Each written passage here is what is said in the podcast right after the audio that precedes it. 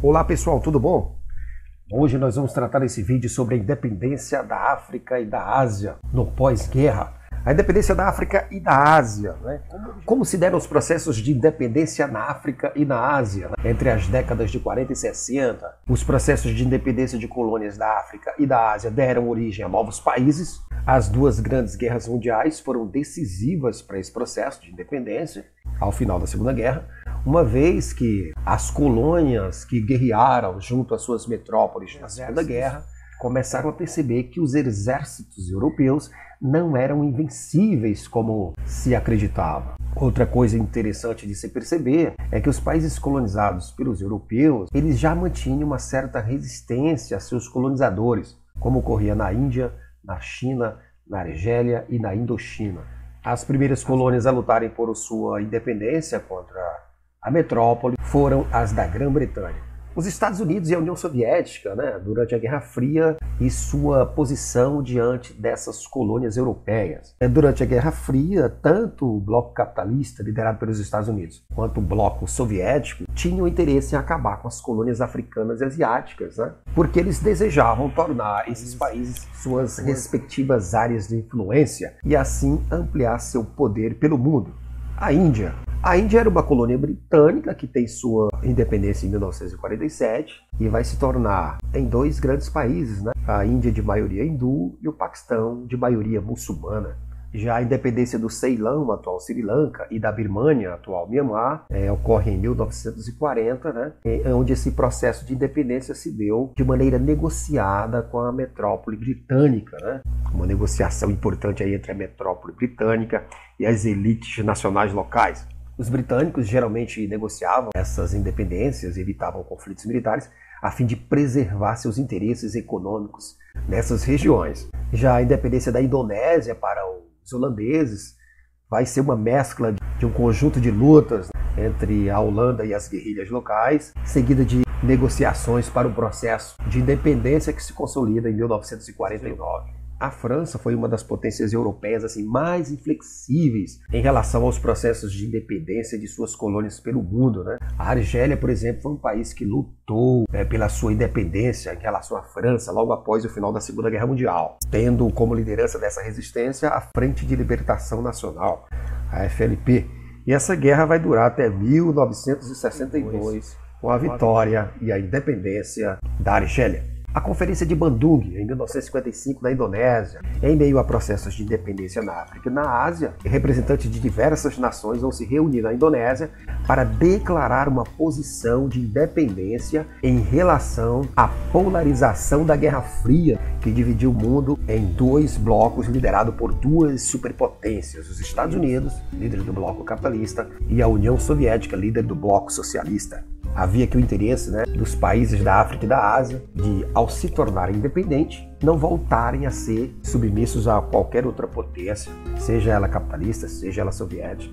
Esse entendimento dos países asiáticos e africanos em processo de independência no pós-guerra é que vai ser o motivo da realização da Conferência de Bandung, onde eles vão declarar para o mundo que eles não vão se alinhar a nenhum dos blocos. Assim nós vamos ter a classificação dos países na Guerra Fria em três blocos. No primeiro bloco, vai ser chamado de primeiro mundo, é os países que vão se alinhar aos Estados Unidos, ao bloco capitalista. Já os países que vão se alinhar ao bloco socialista serão classificados como países de segundo mundo. E os países que optaram em não se alinhar nem ao bloco capitalista do primeiro mundo, nem ao bloco socialista do segundo mundo, vão ser considerados de terceiro mundo, ou os não alinhados. O surgimento do conceito de raça vai aparecer na Europa no final do século dezoito, a categoria raça. Ela foi propagada pela ciência europeia no século dezenove, mas ela visava muito mais legitimar a ação colonialista dos europeus sobre povos asiáticos, africanos e orientais do que realmente ter uma base científica do ponto de vista da biologia, da genética, né?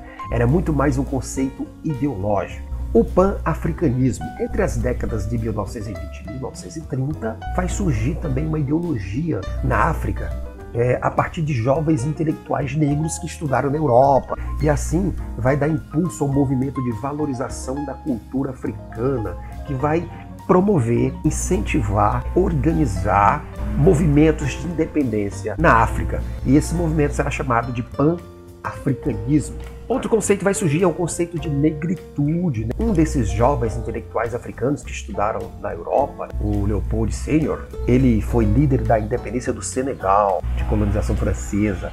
Ao estudar na França, com outros intelectuais, ele vai formular uma nova ideia de afirmação da cultura africana junto aos povos africanos, o conceito de negritude. O continente contava com cerca de oitocentas etnias e mais de mil línguas, e a maior parte da diversidade étnica da África encontrava-se no sul do deserto do Saara, na chamada África Negra.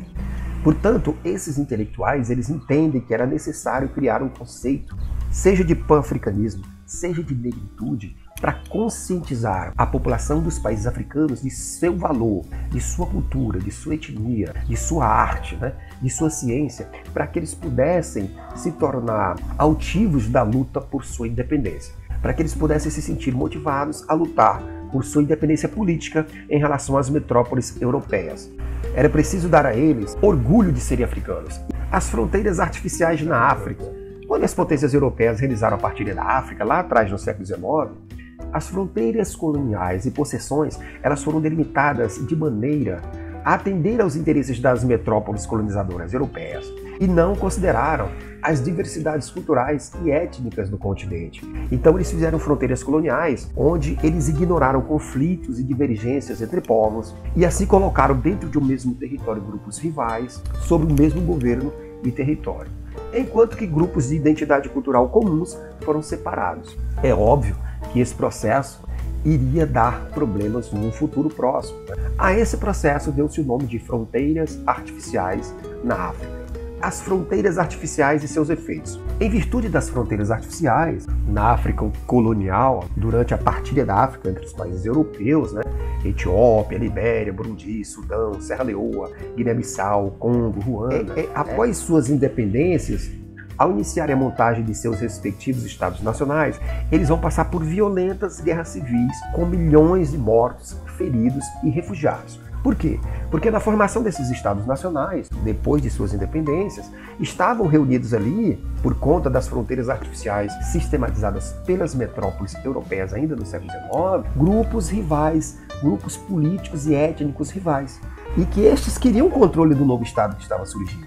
Daí, esses países passaram por longos anos de guerra civil até conseguirem, né, constituir estados nacionais mais consolidados. Portugal e sua política de preservação da colonização na África. Portugal foi um dos países europeus que fez de tudo para preservar suas possessões na África no pós-guerra. Angola, Moçambique, Tomé e Príncipe, Guiné-Bissau e o arquipélago de Cabo Verde foram uns dos últimos impérios coloniais a se desintegrar. A política portuguesa de preservação de suas colônias na África tinha como líder o ditador Salazar, que recusava-se a negociar com os movimentos de libertação africanos. Nós vamos ter a opinião pública internacional e a ONU, que reprovavam a teimosia de Salazar em não querer negociar com os líderes africanos a independência de suas colônias. Nós vamos ter as guerrilhas de Guiné-Bissau, Moçambique, Angola, Cabo Verde, que recebiam apoio militar de outros países africanos e do bloco socialista. Mas finalmente, em mil novecentos e sessenta e oito, Salazar se afasta do governo português por motivos de saúde e seu substituto, Marcelo Caetano, dá continuidade à guerra contra as colônias africanas portuguesas, apesar do alto custo dessas guerras.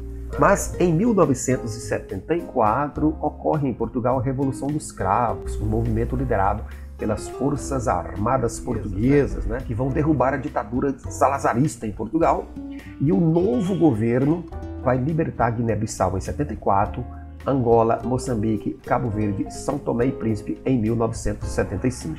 Angola foi uma dessas colônias portuguesas que, após a independência, entrou em grave crise política e militar, onde o Movimento Popular de Libertação de Angola, o M P L A, de origem marxista e com apoio de Cuba, assumiu o poder e teve de lutar contra os outros dois grupos opositores. Em Moçambique, foi o grupo Frente de Libertação de Moçambique, o FRENILO, que era de orientação marxista ligada à União Soviética, que enfrentou grupos armados apoiados pela África do Sul.